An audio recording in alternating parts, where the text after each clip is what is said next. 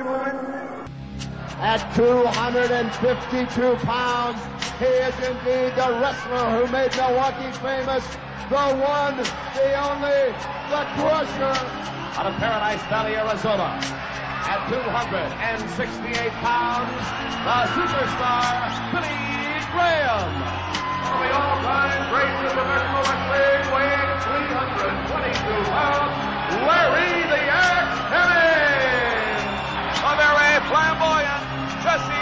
The Body Ventura. That's Mr. B. You announced me as Mr. B. Your thoughts, Mad Dog? All American and all pro in football.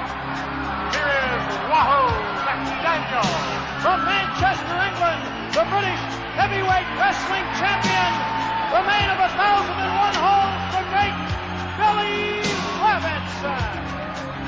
Weighing 251 pounds from San Francisco, California, he is Ray the Crippler Stevens. From Beverly Hills, California, weighing in at 248 pounds, the world's heavyweight wrestling champion, Nick Bockwinkel. I tell you, of all the years that I have wrestled, through the amateurs and through the pros, this is my last one. I think Verne Gagne got his chance and took full advantage of it. Verne Gagne. And he isn't done yet. What I'd like to have right now. Where the big boys play. This is where the big boys play, huh? This is where the big boys play. You're listening to Where the Big Boys Play. This is the third and final part of the AWA special. This podcast is a member of the Place to Be Nation family. Visit us at placetobenation.com, your pop culture home. Okay. Um. Well, just before we uh, talk about um, uh, Bockwinkel, I did want to do a little um, thing on uh, what I've called revelations here. I, I guess we've uh, there are lots of other workers that we could talk about. Like for example, uh, Dylan, you've probably written and talked more about Ken Patera than any human being in history. Um, I guess we haven't talked about Ken Patera, but you've probably got about six hours on uh, six hours of audio worth of uh, Patera, right, so, out there. Uh, very much, and probably, well, I don't want to say definitely more coming, but possibly more coming. okay, so I mean, th- th- th- there are other workers uh, that that we could have talked about, but I just want to uh, talk about a couple of the, like the the less talked about guys, um, kind of like under the radar type people. Um, and the first one I wanted to mention was Colonel De Beers. Uh, re- like as a Yes, guy, and as a guy, God you said that. yeah, I mean, he was a guy I came into the set with no real uh, preconceptions of. I didn't really hear anybody talking about him. Uh, what were your memories and uh, thoughts on uh, De Beers, Ryan? Actually, I could go over this, and unfortunately, I got to run before we get to talk about Bockwinkel, which kills me. But anyway, real, um, I will say in close, my closing thing with De Beers is for all the knack the AWA gets for being behind the times, not looking good, blah blah blah. He was like the most hardcore racist I'd ever seen in 1986 on television. Like it did, it shocked me. It was like, wow, out of all these people, you know, being all, you know, wrestling proper, you have this guy out there like basically calling Snuka names and just his whole his interviews were incredible at the time. You couldn't even do those on television today. You'd have every committee in the world after you. His stuff about not wrestling Snuka because of the color of his skin and I mean that whole character just came out of left field for me with Vern and the way the AWA was run. Honestly, that for him, for me, it was just it was amazing. I wasn't a big fan of his work as a wrestler in the AWA as much as I am of what I'm seeing more and more of him in Portland. But the character itself was just awesome, awesome. Yeah, would I, I actually thought he was pretty good in the ring as well, though. Like he like for a guy that I just had no expectations of at all. I thought he was very. It might have been who he was with too. I mean, he was paired with a really young Scott Hall, and then most of the time him and Snuka, who was 86 Snuka, wasn't 82 Snuka. Right. Uh, and actually, you guys didn't even see his best stuff. Brian actually probably seen some of his best stuff because uh, De Beers at his best was really squash match. I mean, during during that period, uh, you know, when they were in the showboat, I would actually say De Beers was like the AWA version of the Samoan SWAT team I mean, he was really good, and he's He like great. three or four minute squash matches, really good at them. Um, you know, I agree with Parv that uh, he kind of jumped out at me too. And there was stuff like there was a Derrick Duke, the famous Derrick Dukes match from the Windy City Showdown. We didn't include because we couldn't get it into very good video quality.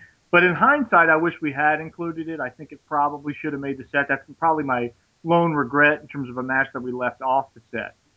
But De Beers to me was as Ed Wiskoski in Portland. Yes, he was much better. I think that's fair to say. But the De Beers character, like Brian said, was awesome and totally and unbelievable, really. Uh, uh, but I, I agree with Parv that I thought he was actually really good as a worker in the AWA too. Yeah, and d- just before uh, you you come in on this, Chad, uh, but Brian, do you need to go? I unfortunately do. Yeah, I have a commitment with my kid here this afternoon. So, Do, do you have any closing thoughts for us? And uh, then uh, the three of us will wrap up. I, I honestly would say um, thank you guys for. I had a blast doing this. It was great to get back on the air again, and I look forward to doing as many of these as I possibly can with anybody in the future. Um, and, and basically, in closing, the AWA for a lot of the knocking. I'm really, really glad over the last year to see that it's starting to get a lot more credit, popularity, and people are starting to enjoy it instead of just thinking it was that boring Midwestern promotion. All right. Well, well, well thanks a lot for coming back on, uh, Brian. And uh, you know, uh, you're always welcome back on this show. I really appreciate it. Thanks a lot, Chad. Thanks a lot, Dylan. Have a great day, guys. All right. See you, Brian. Peace out. Col- Colonel De Beers, Chad. Yeah, I, I like De Beers a lot. Um, I think the thing that sort of made him stick out a little bit was the fact of the character he was playing. I do think that helped him a lot because you didn't really get sort of. Uh, I mean, I guess I could say that the character he was playing wouldn't look uncommon in like WWF, and that's not something I really associate a lot with the AWA uh, stuff and characters that they had. But, but they would WF would never have dared to do that character, right? No, I don't think is extreme. Uh, well, I mean, who knows? But I, I, I haven't watched the extras yet. I'm, that's one of the things I'm looking forward to because I saw. Oh, let me tell you, there's a there's a promo where he starts making. I mean, like I'm not I'm not joking. He literally starts talking about how uh, you know Amer- America's this heathen country and it's awful and runs you know sort of your typical heelish stuff. And then as a way of making this point, he talks about how there's no AIDS in South Africa. Now, Sorry, I shouldn't. can you besides besides the sort of perverse comedy that, that that exists within that statement can you imagine vince actually say, allowing that to go on the air Uh, no, not at all. Not at all. Not now, not then, not ever. yes Fella from South Africa, 265, Colonel De Beers. Controversial, there's no doubt about it, but a great wrestler, no doubt about that either. What is this? I don't want to know. Sizing him up. Well, we all know the political feelings of Colonel De Beers. And his opponent from Samoa. 250 pounds, Jimmy Superfly Snuka. Promotion, because of my political beliefs, I will not wrestle a black man. That is the way I feel. This match will not take place. a favor. If they ever make this match, would you send me a telegram to Honolulu and I'll fly in just to see it? Oh boy, I will fly in from anywhere in the U.S. And now let's throw the politics out the window and get out of some serious wrestling. De Beers leaving the ring. Now, what's this all about? I purposely stepped out of the ring.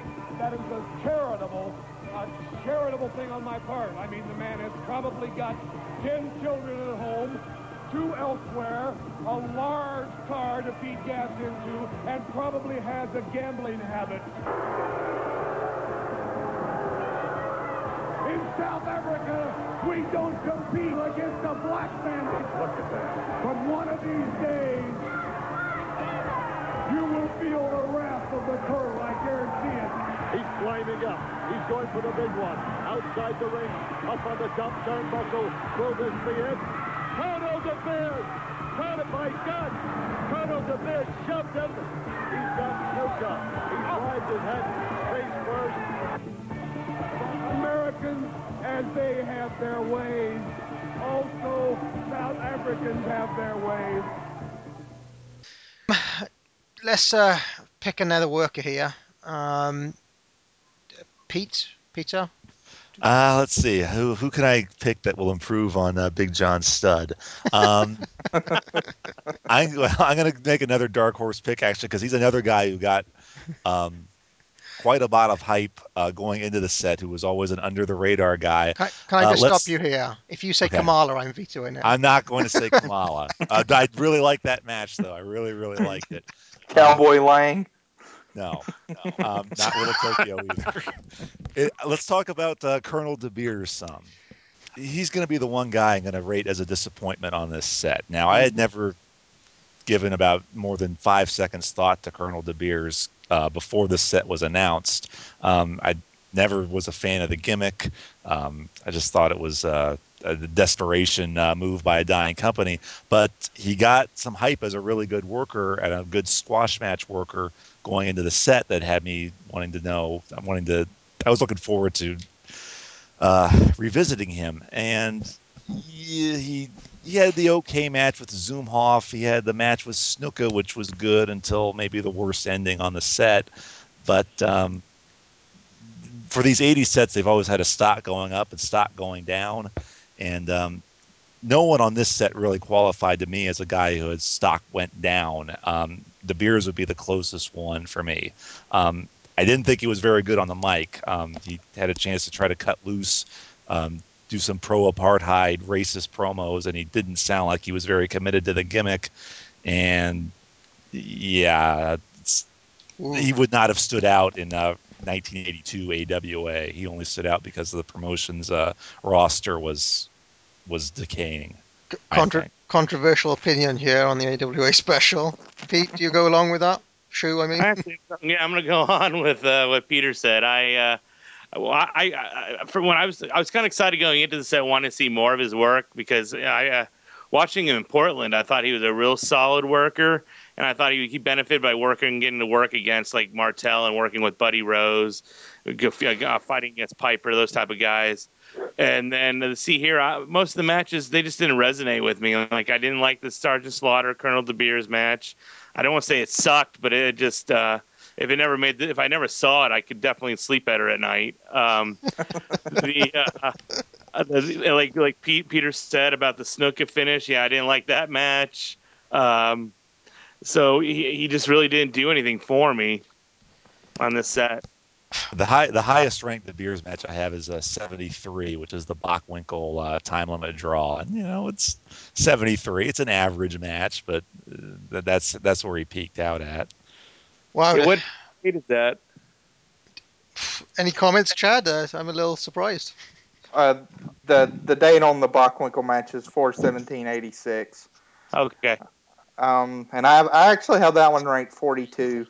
Um, I think as we discussed with De Beers, I think I liked him better than Peter and uh, Shoe both, but he is not someone that I would. Uh, again, I don't think I'd call him a, uh breakout candidate for the set. I did kind of enjoy, as we'll discuss later, his promos on on a uh, wildly inappropriate basis, I guess you could say. But uh, but I mean that Snuka match. I mean that I think that's a pretty brutal match. I have that match at 146, and that probably features the worst finish maybe on the set. And we're talking about the 80s, so if it's a bad finish within the context of an 80s, it's uh, it's a pretty bad finish all around. Because I'm not a guy that necessarily thinks if you start tumbling to the outside and brawling through the crowd for a double count out, that's the worst finish in the world.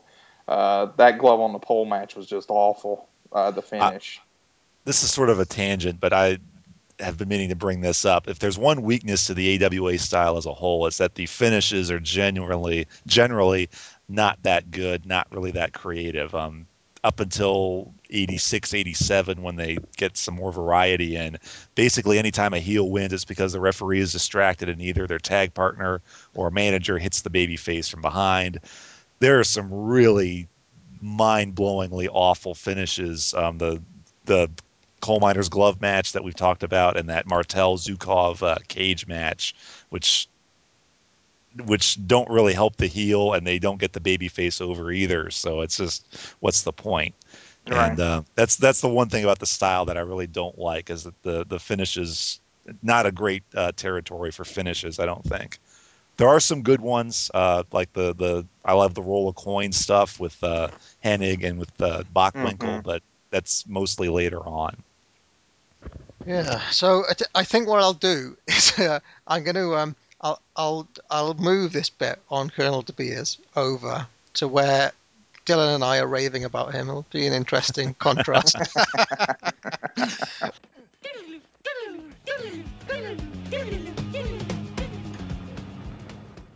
Chow, were there any like uh, kind of? Uh, I, I suppose I suppose I kind of stole the uh, the, the big cherry there, De Beers, uh, right off the bat. But uh, were there any kind of other revelations on this set for you in terms of guys who just came out of left field?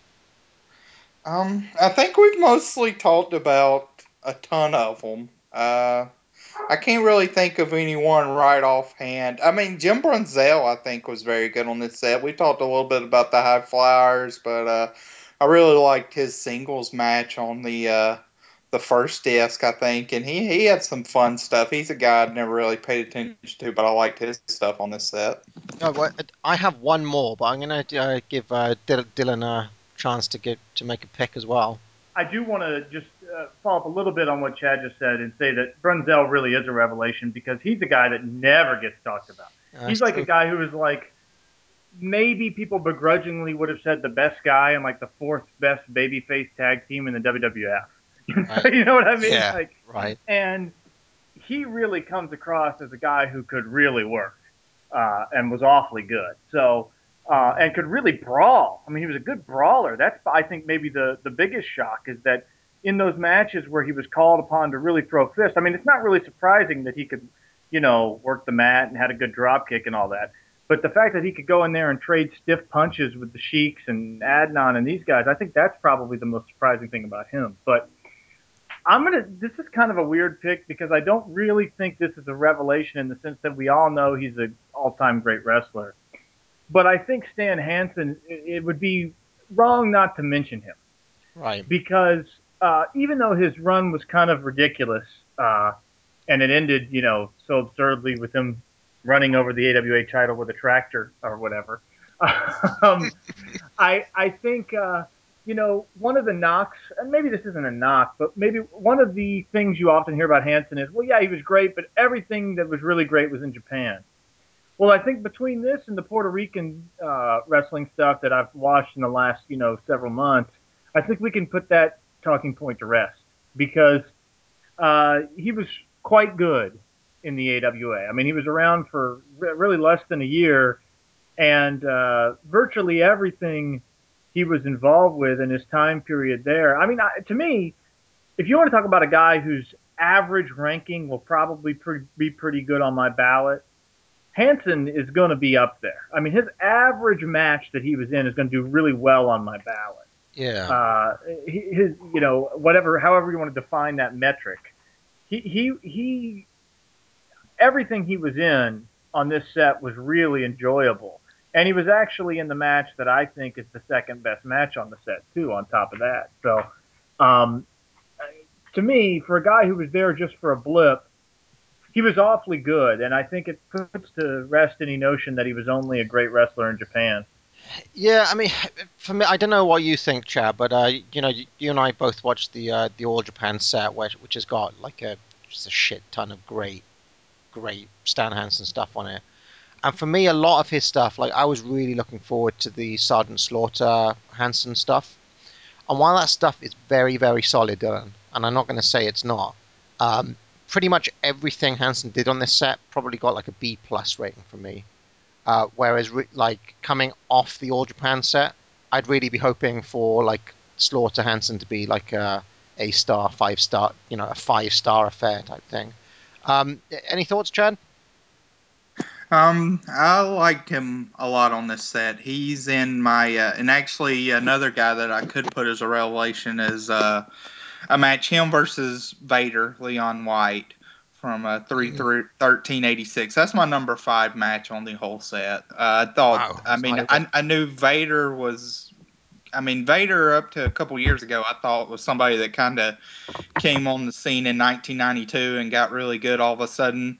Now I've seen a lot of his New Japan stuff from the late 80s, early 90s, and uh, that sort of brought that time window back a little bit. But now here we are at the very beginning of 1986, and I thought that was just a fabulous match with him and uh, Hansen.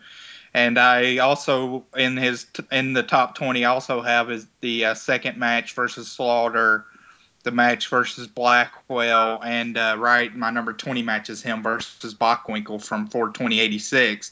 So those are uh, that's four Hansen matches I have in my top 20, and that's not even including the uh, number two match that Dylan referenced, which is versus uh, Curt Hennig from 531.86, which I have in my top 30. So I, I thought he has a uh, he has a very good average on my set, and I can't say I was disappointing with his stuff on the set. Right. Okay. Well, I was like, I, I'm not. I want to say I was disappointed because I actively enjoyed everything he did. Um, it's just that like, I don't know. Like in my mind, that those slaughter matches should have been.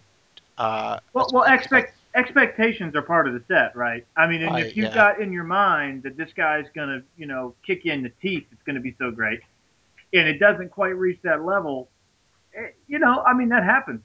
Yeah, I, I think that's uh, that that's part of, and that's actually honestly one of the reasons I wanted to be involved in the AWA set when when it was offered to me. I think uh, the theory was that I might decline it. Right. But I, I, like I was excited about it because of the fact that I figured almost anything would be a revelation. You know? Right. I mean, I guess part of part of the uh, part of the slaughter thing for me is that he's one guy who just like the final conflict performance blew me away from him, and I really like his early WF like marquee matches. You know, the ones that everybody talks about are great.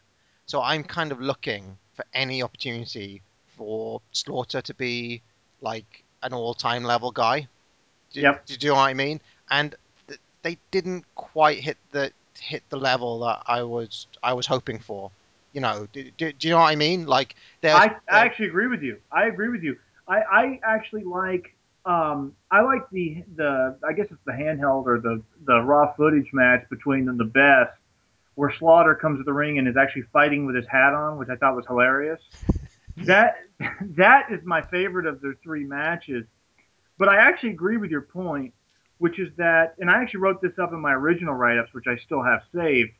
Um, I thought they danced very close to getting to great and never quite got there. Um, and I, I don't know if that's because the feud that they were working with. I mean, like the bunkhouse brawl probably could have been really great if it had been a few minutes longer, for example. There's a lot of stuff that limited them a little bit that I don't really think was their fault, which is part of the reason uh, why I, while I really uh, do agree with you in a weird way that they, I don't want to use the term disappointing, but they don't didn't quite hit the point that I hoped they would. right. I also still see them as net positives for Hansen, if that makes sense. No, no, no, absolutely. But I, I guess my point is that they're all matches in the four star range, where I was I was really looking for like something on par with like you know, uh, I don't know, like Hansen Tenryu. right, exactly. Yeah, I Um, got you. Uh, that said, uh, looking at my ranking, uh, looking at my ratings, I also put the I gave the Hansen Leon White match an A, which should guarantee it uh, at least a top 15 finish, from what I can remember. That there are there I have got a huge amount of matches on A minus, which uh, converts into something like uh, four and a half or four and a quarter. I know that's a talking point between us. Um, like about four and a half. And then I've got like maybe two matches on A star, and then there's only a small amount of matches on A. So um, it's perfectly possible that will be in my top ten as well. And uh, that match is all about for me Hansen. Like you can say, I thought uh, Leon White is still pretty green at that point. Um, which uh, makes the performance more about Hansen than than about him for me. Not taking anything away from uh, Leon White, but it's clearly like uh, you know a big plus uh, from the point of view of uh, of, Hansen. Um, my one last revelation I wanted to touch on, uh, and I, I basically is uh, Boris Zhukov. now, I knew it. now I say that, Dylan, right? um, how much crappy Zhukov did you see uh, that didn't make the set? Uh, you know what? Not that much. In fact, there were two or three other Zhukov matches that probably came pretty close. There was uh, another Zhukov Bockwinkel match that's not much worse than the one that made the set. Um, that very well could have, but there, we really saw no point in having two Boris Zhukov Nick Bockwinkel matches on the set. That would have been kind of silly. Um, and there was another Zhukov Martel match, uh, not in the cage, obviously, uh, which we all liked, thought was good uh, to one degree or another, but didn't quite make the cut. Um, there weren't a lot of Zhukov matches that I thought were awful. Um, there were a lot of Zhukov matches that I saw that might maybe would fit what you would expect a Zhukov match to be, which was kind of just there. Yeah. Um, you know, uh, it's funny that you mentioned this, and I kind of knew this was coming because I saw something you wrote in the post the other day on one of the, on a PWO, I think, uh, about it. Um, but Zhukov, when we were finishing up with the set, I said to uh, I said to Will, and I actually think I said this to K Hawk too, and maybe even Chris. I said, "How weird is it going to look when people look at how many Zhukov matches made this set? Yeah. Like because he's got seven or eight matches, I think, that made the set, and you know, you think, oh, seven, eight out of 150, that's you know, that's not that many, but it actually is Yeah, no, because it is. there, there are there, there are not that many people that cross the threshold of 10 matches on the set. You know, we just talked about Hansen. Hansen doesn't have 10 matches on the set. No. So, uh, you know, it, it is kind of shocking just the amount of times he pops up. no, I, I absolutely. And the, the the most shocking thing for me, uh, Dylan, was that uh, like Boris Zhukov in WF is absolutely like the, the shit. Like I, I I, I haven't seen any evidence since, like you know, in the past couple of years to change that perception. He is just crap. Um, you know, scraping the barrel rubbish, and uh, anything better than that would have been a revelation for me. And I don't think I've got any match of his uh, ranked below like a B minus, which is really surprising, or like a C plus or whatever it is. So um, yeah, I, I couldn't. Uh, I even didn't hate the Kamala the Kamala match. Um, it, I I probably have that one lower than uh, uh, C plus, but I even didn't mind that. So uh, there is a Boris Zhukov. Uh, is there? Uh, have I got that wrong? Who did Kamala wrestle? no, no. no. Kamala wrestled uh, Blackwell, and on the same show, Zhukov wrestled Slaughter. Oh, that's Alpha it. Beta. Yeah, no, no. So the Zhukov slaughter, that Zhukov slaughter, slaughter match, But ma- Zhukov did wrestle Leon White, a very green Vader. right? And That's the big guy. Yeah. that's that's not really. Uh, none of those matches are bad at all, and they're not. It's they're not what I describe as total carry jobs. Zhukov handles his, his end of things pretty well. Do you agree with that, Chad? From, from what you saw?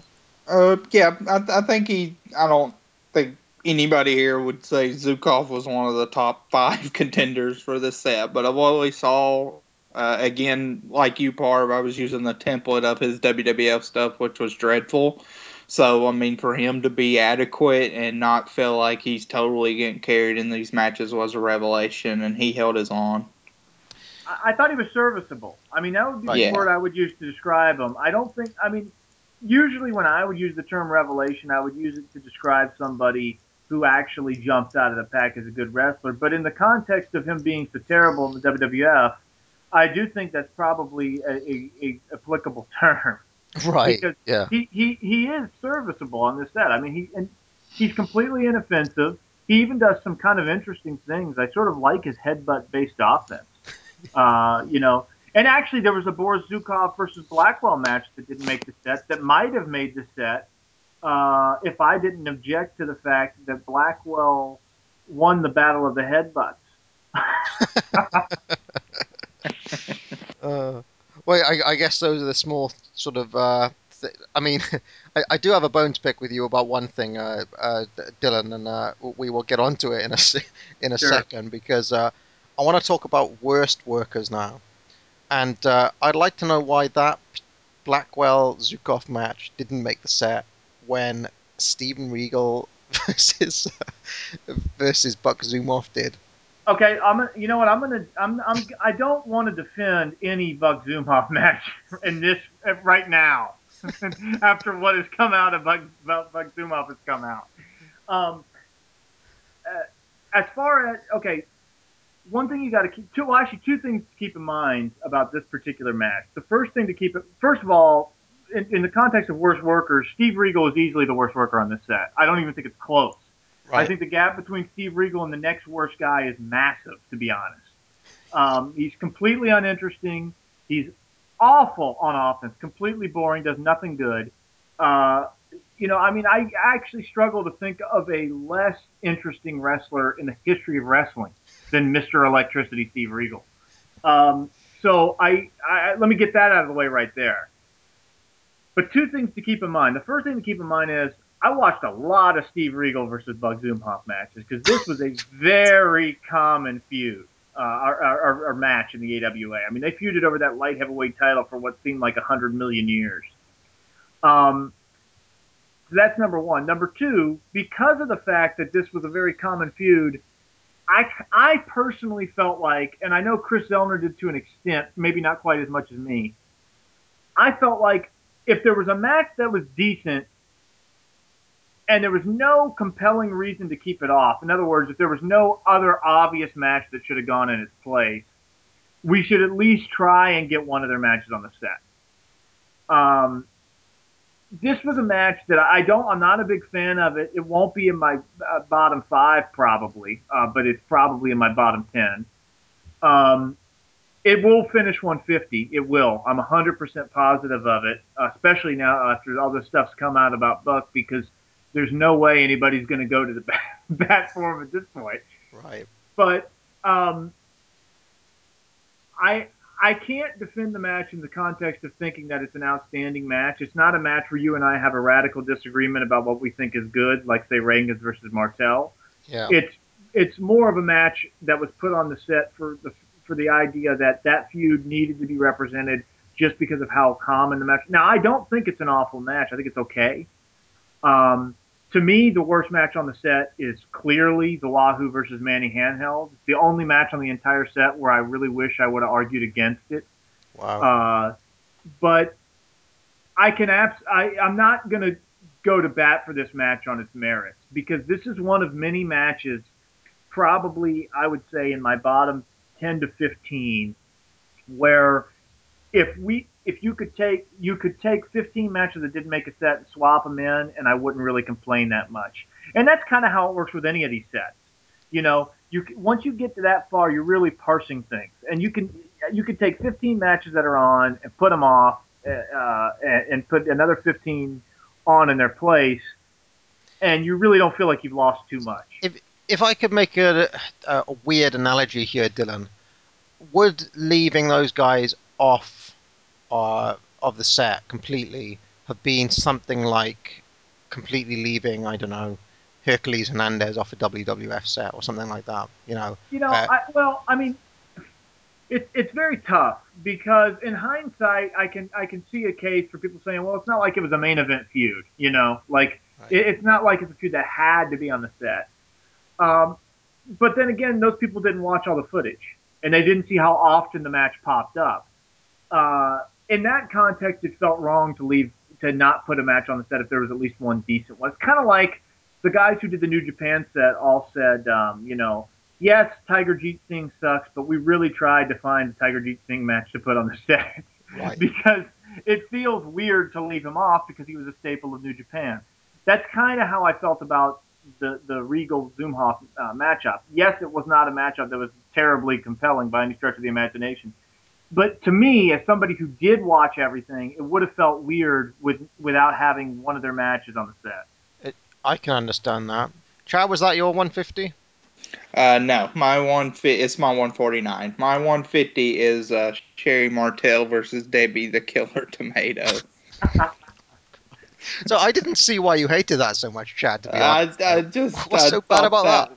I I mean, to me, it's just, and I think that kind of goes into the you kind of wanted to include a uh, a Martel singles match, and I did like Sherri and all the other stuff she did, but that match. Uh, I mean, this may sound a little harsh, but I think there's been, you know, I'm not going to go to bat for the Divas division in WWE this year, but I think like the AJ versus Kaitlyn match to me was better than that match. So I just didn't see it as uh, any good, I guess. You also uh, did, did you fight for that one as well, Dylan? Or That was, uh, I nominated it, and the way I do nominations, I may I may as well kind of mention this. I can cover it very briefly. I sort of tier my nominations when I nominate a match for one of these sets. I have something that I call low end, which is you know something that I think others might like more than me, or something that I think is a marginal pick. Uh, you know, but it, other people should at least watch it. Then I got something I call solid. To me, a solid nomination is a match that probably has a greater than 50% chance of making the set. But if somebody can present me with a compelling argument against it, we'll listen. Uh, and then what, there's something that I call easy. Uh, an easy nomination to me is a match that absolutely is going on. And if we get to the point at the end where both the other parties disagree with me, I'm going to use a personal pick on it because the way the process works, we have a few personal picks. Well, it turns out that that particular match that Chad just mentioned was actually a personal pick. It was a, uh, it was it was not my personal pick, um, but it was a personal pick that was used at the end of the pro. In fact, I think it was one of the last two matches on the set. Um, and I, I'm not in love with the match, but I do enjoy it as sort of a uh, uh, an awesome crowbarring performance with Sherri after she gets pissed off at this lady who looks half trained. So.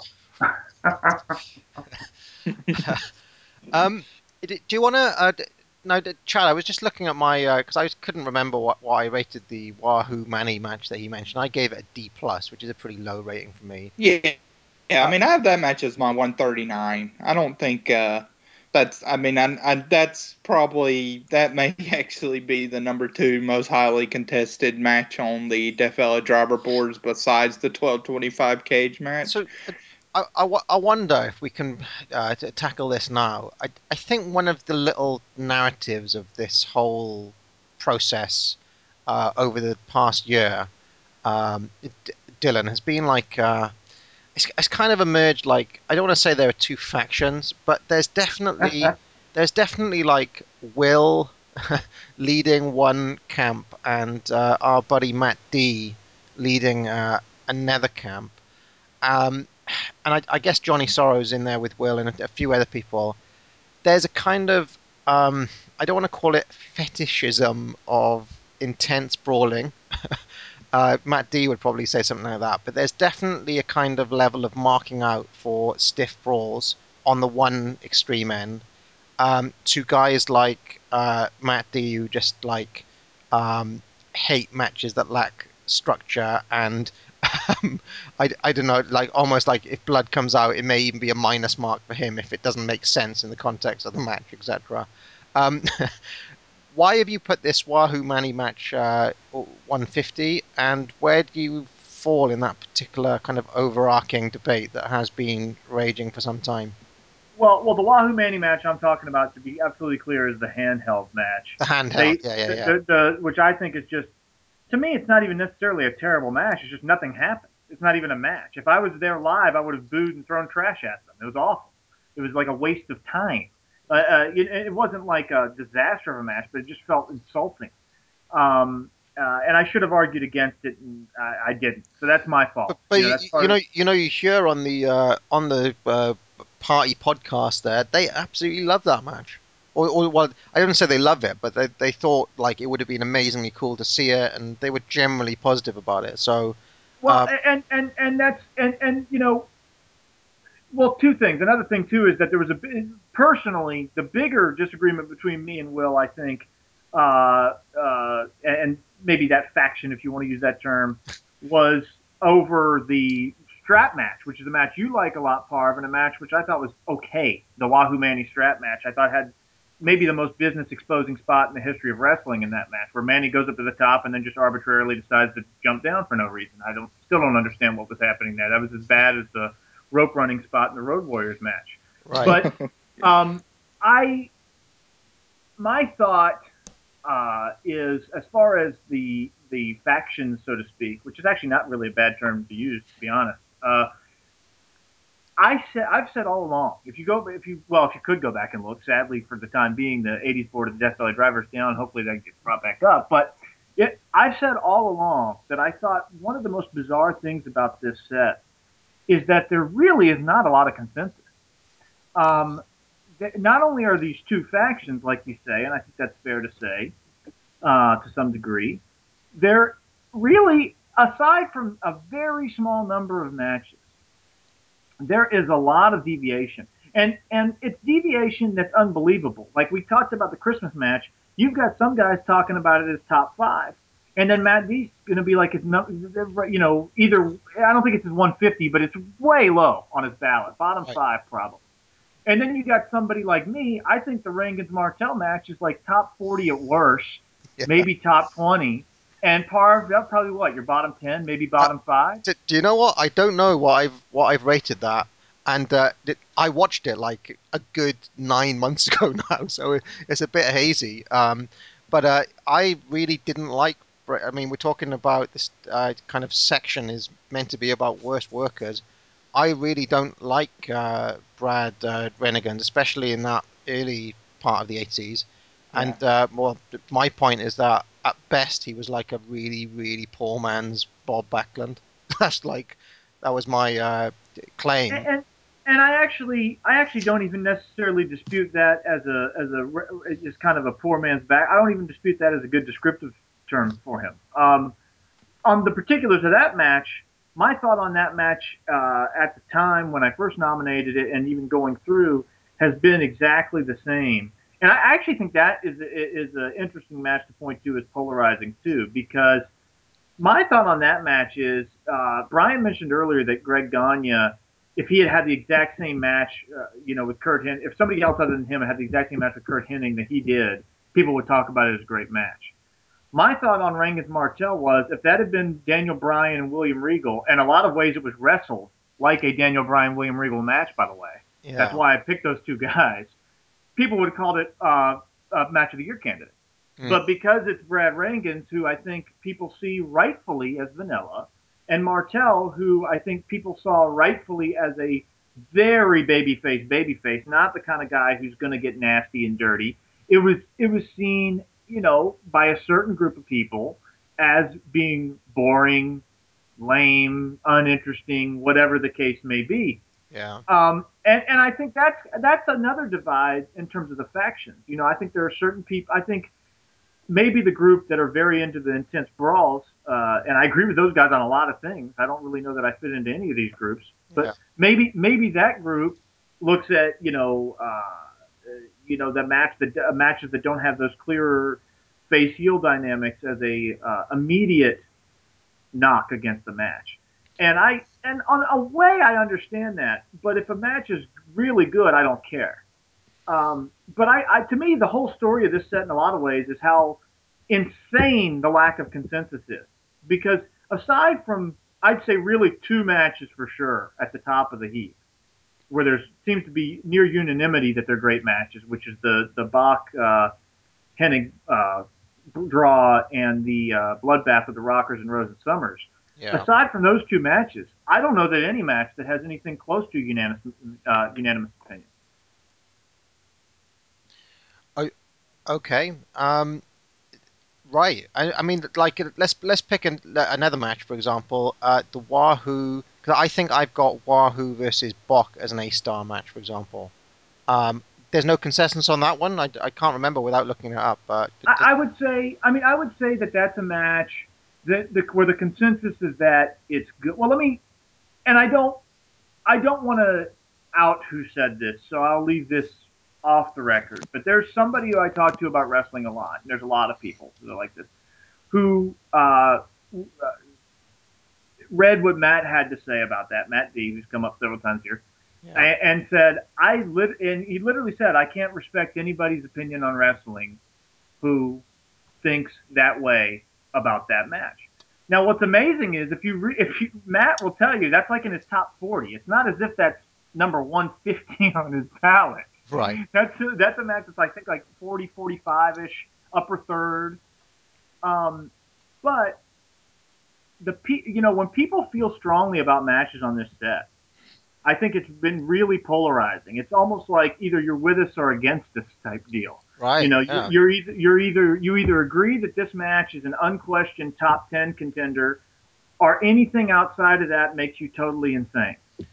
Right. Uh, and that it's very bizarre because that was not the case with a lot of the other sets. it's it's been a little bit strange too though like i mean I, I don't know about you chad but i find myself like i don't fit neatly into either of those camps i kind of oscillate you know i agree with some with them on some things and i agree like uh, you know my ratings Yeah. all, my ratings are basically all over the place it, if it comes to that particular divide Yeah, But I mean, I think I think you'll have everybody will have certain matches that when you see the final rankings, you'll be like, "Huh, that does not sit well with me." Because uh, one match I'll bring up is the Bockwinkel Hennig match from the Cow Palace in uh, May second, nineteen eighty seven. That's my number three, and the reason I have that as number three is because I think it takes. Uh, a lot of the good elements of the Hennig Bockwinkel feud and adds the great story of kind of Hennig finally turning with Larry Z being a catalyst and uh, has that great storytelling element overriding it. Uh, but that's a match I know you gave it like a B par, so that'll Right, maybe maybe like your 50 or something like that. And in the final rankings, I don't know where everybody else is, but uh, I, I- I certainly don't expect that to be number three. So right yeah. No, no, I mean that there there is a kind of, but like that is not unusual that I've got it like there, and you like I'd say if you like pick me and like Pete, say, or like you and Pete, you you'd Yeah. also like. There's a lot more variation on this uh, set than there was on uh, All Japan, where I could have basically I could have but I basically think- predicted the top ten of All Japan. What I think makes it especially unusual is the fact that there's so much disagreement among people who normally agree. Right. Right. like these are people. I mean, a lot of these people are people who maybe I would have like one major disagreement on a match here or there, but for the most part, we agree on probably 90 to 95 percent of stuff. Yeah. And what's unusual about this set is that the disagreements are among people who usually agree. I think that's really what stands out. Yeah. No, I and uh, is it? But I I wonder if those sort of of disagreements wouldn't have come out with like maybe they wouldn't have come out with All Japan because all the all the matches in All Japan are kind of of a piece, as it were. Whereas here you've got like, I mean, I guess it's another thing that we haven't talked about, um, Dylan. Like, for me, watching uh, All Japan was kind of like I got burnt out real quick because there was so much, like it was the same match again and again and again in different variations, the same style. Um, whereas here is really like variety is off the charts for this uh, AWA set. You, you know, there's so many different types of matches and types of combinations of workers. Um, I mean, I don't know how many. It's probably Bok Hennig or Bok Martel. That's probably the match that is repeated the most, right? But it's only like a handful of times each. Yeah, I mean, you know, and, and then of course Rose Somers and the Rockers in various Oh, yeah, yeah, yeah. incarnations. But Right. those those three, you know, probably showed up the most. Um, but to me, I just uh, I don't want to knock the All Japan set because I really I, I mean it's got a lot of great wrestling. In some ways, it has more great wrestling than any previously released set. But it was very tedious for me to get through that set. You know, and I watch a lot of wrestling, and it rarely do I find watching wrestling to be a chore. And I don't necessarily want to use that term, but that's another area where I think I kind of disagreed with with uh, Will and Johnny, maybe some other guys. Is I think for them it was tougher to get through this set. Right. Uh, and I think that's kind of why the party podcast or whatever came about. For me, it was vastly more difficult to get to the All Japan set. I, I, I, I, part of it is that I'm not a Jumbo fan. I mean, I acknowledge that he's a great wrestler, but he's not, he's not by any means one of my favorites. But another part of it was that that was just, it was just very, um, it felt more repetitious, you know. And this set definitely felt like it had more variety, and uh, you never knew what you were going to find on the AWA set, whereas you pretty much knew what you were going to find on the All Japan set. I, I'll, that's, I guess, how I would put it. Right, and, and uh, Chad, what's your uh, feeling on that? Because I know you're you're a, a, very big fan of the All Japan of that period. You, you... Yeah, I'm I'm probably in the Will camp on that. I mean, I I think if I had to pick one set or the other, I'd pick All Japan, but I don't want that to sound as a slight on the AWA set. right. I mean, I mean, there does come a point where there's only so much of uh, like these guys slapping the shit out of each other that, like, you know, when you when you've sat through like nine hours of it, I can see like it did. Having said that, it took me a year to get through both of them. So like, I, but uh, you know, that's just uh, you you know that I'm the opposite of a of a machine when it comes to these things. I don't know, Nick Bockwinkel. Maybe the Hulk said it all. I hope, and I am fortunate to be standing here, that Marty O'Neill and Wally Karbo and Stanley Blackburn and all the cretinous humanoids are happy. Because all of you are responsible for making the Hulk what he is. You're just as sick and demented as he is. As far as I'm concerned, a man like that, there's no place in professional wrestling for him. The man's an uncontrollable, deranged human being that does not belong in professional wrestling. What are you saying?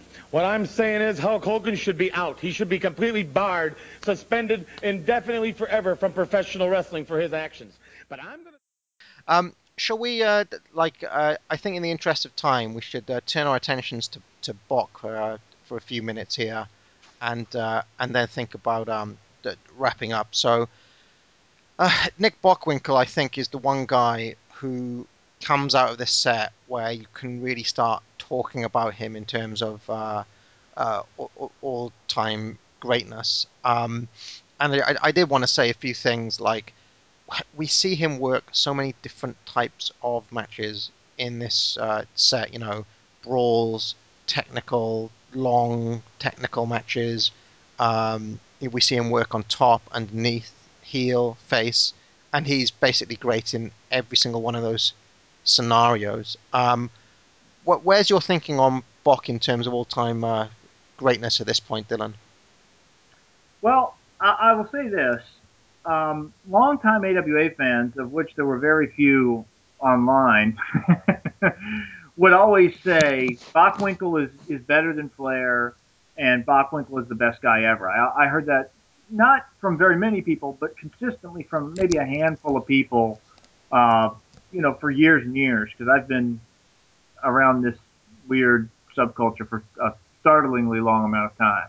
Uh, but, you know, I always sort of looked at that and thought, well, that was their local guy. That was their favorite. Of course, that's their position. And I didn't hold it against them, by the way. It's just, you know, I sort of took it with a grain of salt. You know, this is your local guy. I would expect that. Once you go through and watch this, now, by no means am I prepared to say that Nick Bockwinkel was a better wrestler than Flair, career versus career. I, I, you know, if you force me to, to pick between them right now, I'd still probably pick Flair. Um, but the point is, I no longer feel like that's a, position that only some naive rube who grew up with it. you know, right. I mean, the, the content is there to come to that conclusion. It absolutely is. It would be more helpful if we had more 70s Bockwinkel because, you know, the amazing, the really amazing thing about the, what we have is that this is when the guy's in his 40s and 50s. Yeah. You know, I mean, like this is a guy that at least in theory is well past his physical prime and yet, you could make a very strong case that from 1980 until 87, when he, you know, uh, you know, retires or leaves the AWA or whatever, you can make a very compelling argument, I think, that during that time period, he's as good as anybody. Right. I mean, I, I you know, and, and again, he was not a spring chicken at that point. Um, the Martel series is, I think, if not an all-time great series, pretty close. You know, it's not far off. The Hennig series, I think, in terms of just how it develops alone, is an all-time great series. You know, the standalone matches that he has with guys like uh, Wahoo, obviously, which is a tremendous match that will probably finish in a lot of people's top fives. Um, you know, the, the the the matches that he has with really random guys like Boris Zhukov, which has the unfortunate uh, uh, position of having to follow on the set the the bloodbath with Rockers and Rose and Somers. Yeah. But um, there's just a ton of diversity, and the ability he has to do so many things well and make and work so many different styles. It, it's it's really shocking that somebody at that point in his career was able to do that. I think to me that's actually even more mind blowing than the discussion of where he fits as an all time great. I mean, if you're asking me to hammer home where would he feel, you know, be in a prospective Dylan top hundred, you know, Right. um, I think he's definitely top 25. I don't think I don't think I could even conceive of an argument for him being lower than that. And I think he'd have a very strong argument to be top 10. Would I say for sure he'd be top 10? Well, I, I can't say that. I mean, I like a lot of Lucha. I like I love Buddy Rose. You know, I love a lot of guys that maybe are sort of on the fringes of that discussion that normally wouldn't appear in a discussion like this with a lot of people. Yeah. But I would certainly consider him for a top 10. Um, I don't think it's out of the realm. Chad, a few people have talked uh, about Ric Flair for as long as we have. Uh, any thoughts on this particular uh, talking point? Well, I mean, I, I think it goes without saying that it's fairly clear to see that Bockwinkel was miles better than Flair uh, in his 40s and 50s. Right. So that's that's that's that's the easy part. Uh, I think in the tougher part, when you start forming a all-time list, I think you know one thing that does go against Bock, like Dylan said, is we don't have any 70s footage. I mean, obviously, from what we saw in the 80s, if his 70s uh, even matched, if it matched or was even like maybe a step below, I think then he'd have a big time contender for uh, for like a number one slot, possibly actually. Uh, but we just don't have that. As far as for what we have, I think we can clearly say he was one of the top workers of the 80s uh, based on the footage we have, and he's a, gr- a great worker. I mean, he'd probably be, again, yeah, if I was comprising one of my top 100 lists, he would certainly be a top 25, I think, too. Uh, you know, then you start getting into very minutia where footage can either help or hinder you. Uh, and in Bock's case, I think sometimes it does hinder because there's just not a ton there besides the 80s or even the first few years of the 80s. There's not a whole uh, heap and load of it there. But uh, but yeah, as, as far as an 80s worker, I think he's top of the line. Yeah, I, I, I guess the, the thing with Flair that Flair has got going for him is that you could probably fill a 150 match set on, and you wouldn't. You could probably have a 150 match Ric Flair set and not have a single match below four stars. I, I don't think that's unrealistic. It, I mean, yeah, I mean it's possible. I mean, like I guess we had how many Bock matches here? Like 38 or so. Yeah, and Uh, well, a I lot of them are good. Yeah, it was about 40, give or take, 38, Yeah, 39. so I mean that that's that's a great 40 match collection of him, and I don't know how much was left on the cutting room floor. I'm sure a lot of at least very good stuff, but uh, but yeah, so that is where even Flair, like if you compare his 80s footage uh, to Bock, it seems like we have more uh, 80s Flair to pick from. And then, uh, you know, we don't have a ton of Flair in the 70s, but we have a sprinkling. And then his 90s, while it's certainly uh, probably mostly more miss than hit, there is still a smattering of good stuff there where Bock was done. I, I've always made the argument that anything after 89 is bonus material for Flair. Yeah. That, like, you know, it's just adding to the case, and anything bad he does doesn't detract from it. I know Well, that's what- a partic- like a contentious point, but Well, what's amazing, what, what's actually amazing to think about in that context is that there might be people who would say that everything after 77 Bockwinkel is just bonus. right, no, You know that- that's that's, like, that's exactly it. that- That, there may That, be actually, that actually blows your mind if you think about it in that context. I mean, I, we don't know that. I'm just speculating. But, uh, you know, he was such a great wrestler. I almost feel bad saying that I don't know he would make my top 10. You know what I mean? Like, I oh, almost Oh, yeah. feel bad saying that because I can absolutely see the argument for people who grew up with him thinking he's the best ever. And I can absolutely see the argument based on the footage we have. If you're the type of guy who says, you know, you have to go with the footage you have. If you have a reasonable enough composite, that should be enough. You know, if you're not a person who looks at longevity or doesn't think all that stuff matters, you know, Bockwinkel's not an unreasonable top five guy. He really isn't. You know, I mean, he's just so good at so much, and he's great. And what was really amazing is how good he was as a face. You know, he's a great heel, but how good he was as a baby face. That that was really amazing. No, he wo- no, I, and and he works a particular type. Like he's not one of the really interesting things about the Bockwinkel babyface run is that he's not one of these guys who undergoes a personality transplant just because he's a face now. He's still the same guy, right? Yeah. I, I thought that was really cool, um, and uh, it, it's actually something that is actually something that you could say about Ric Flair. That I I think personally that he undergoes a uh, mini personality transplant every time he turns face, where that suddenly he becomes that kind of uh, you know the Starcade '83 character again, a bit more, Sure. you know. Um, yep. No, no. Well, I, I think uh, it depends how you want to do these things. But if you actually look at what Bockwinkel does within a match, I think it's very fair to say he's a more versatile worker than Ric Flair. I don't know about better, but he's definitely more versatile in what he can do. Um, I mean, I, and I'm someone who's absolutely against the idea of the Flair formula, as you know. But even uh, even allowing for all of the arguments I've made um, there, I I still think Bockwinkel is more versatile than Flair. Would you all would you both agree with that? Uh, I would say I would say I would say Bockwinkel is a he's definitely a more logical wrestler than Flair, and I don't even mean that as a criticism of Flair. Right. Yeah. Um, and I would also say that I don't. I think Flair has the same amount of tools in his bag, but he doesn't use them as often. So if you if you if you want to if you define versatility as the how often you use those tools, then yes, I do think Bockwinkel was more versatile. If you define it as the presence of the tools, then I think it's pretty much a push.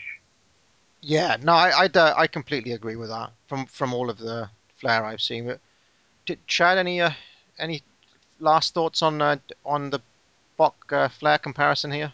Yeah, I can agree with that as well because I mean we have seen Flair in some great uh, technical matches and some uh, very violent brawls within a couple months of each other, just going through 1989.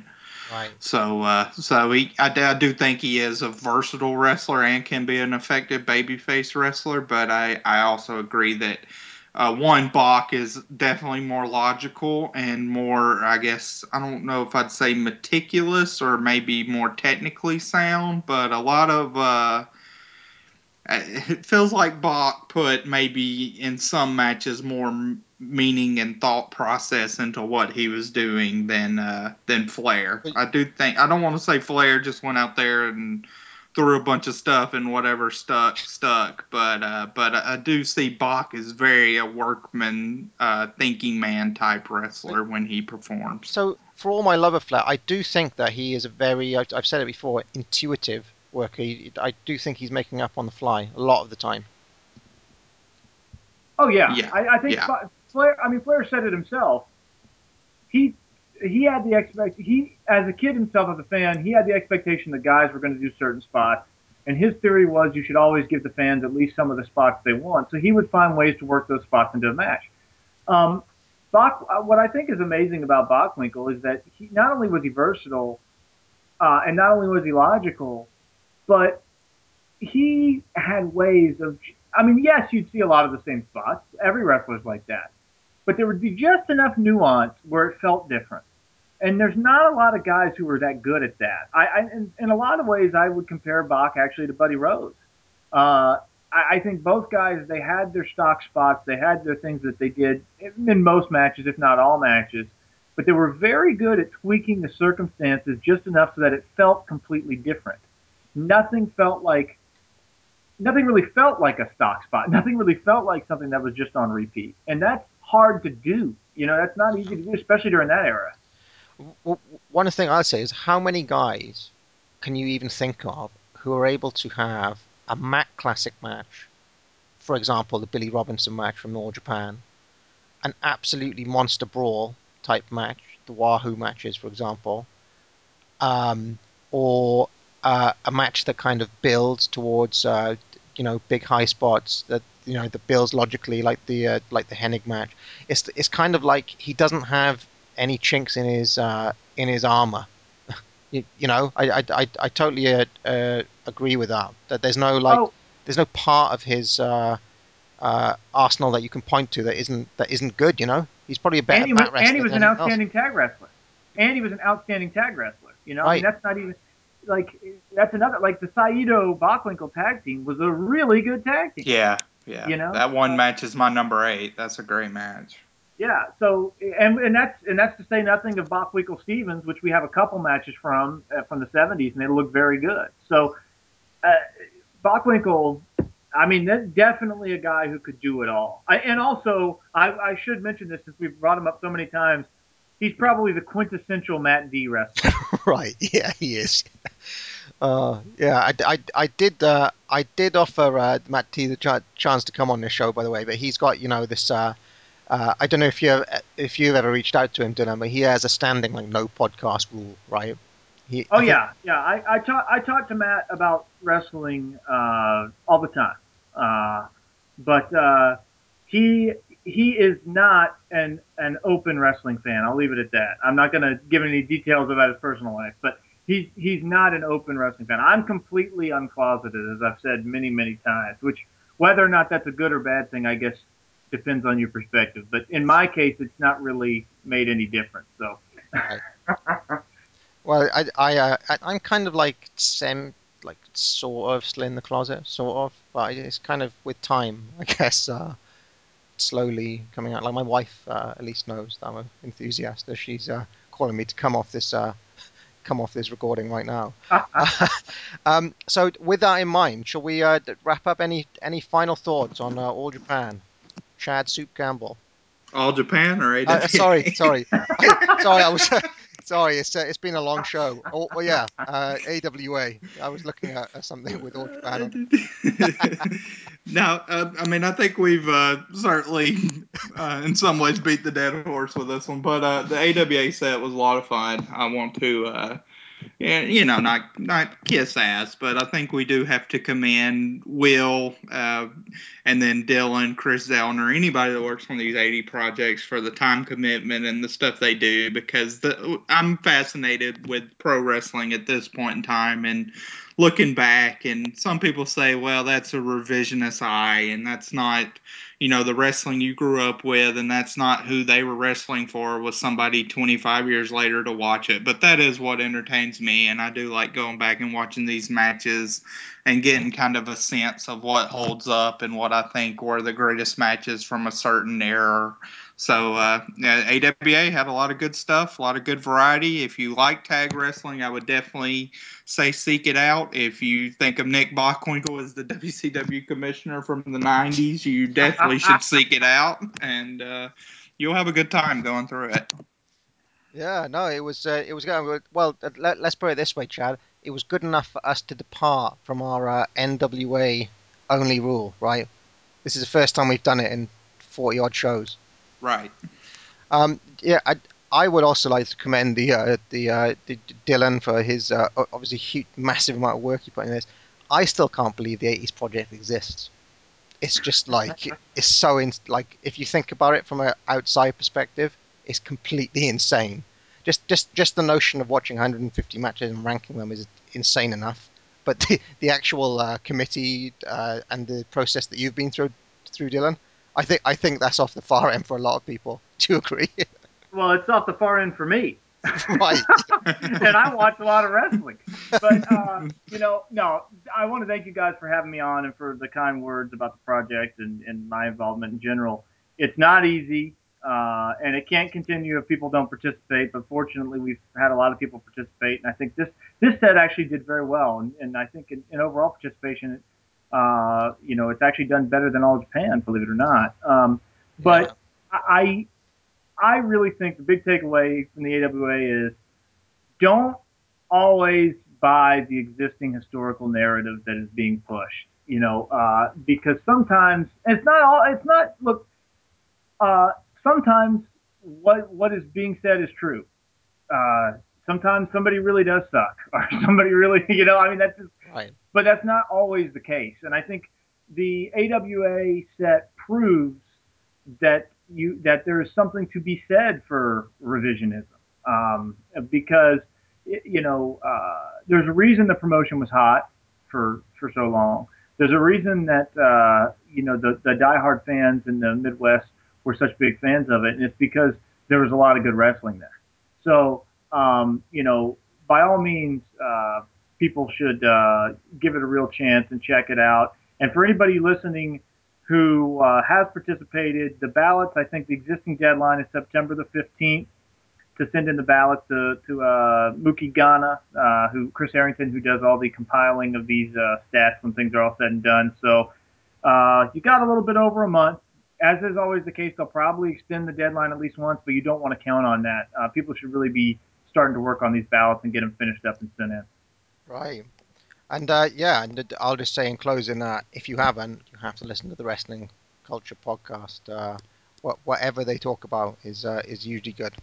So uh, uh, I will send some uh, people your way, Dylan, and hopefully they will uh, take that advice.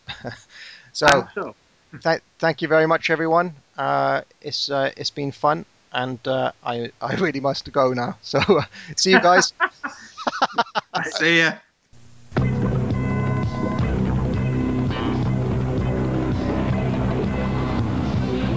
Been watching All Star Wrestling, produced by the Minneapolis Boxing and Wrestling Club in wrestling arenas throughout the world. Executive producer Verne Gagne.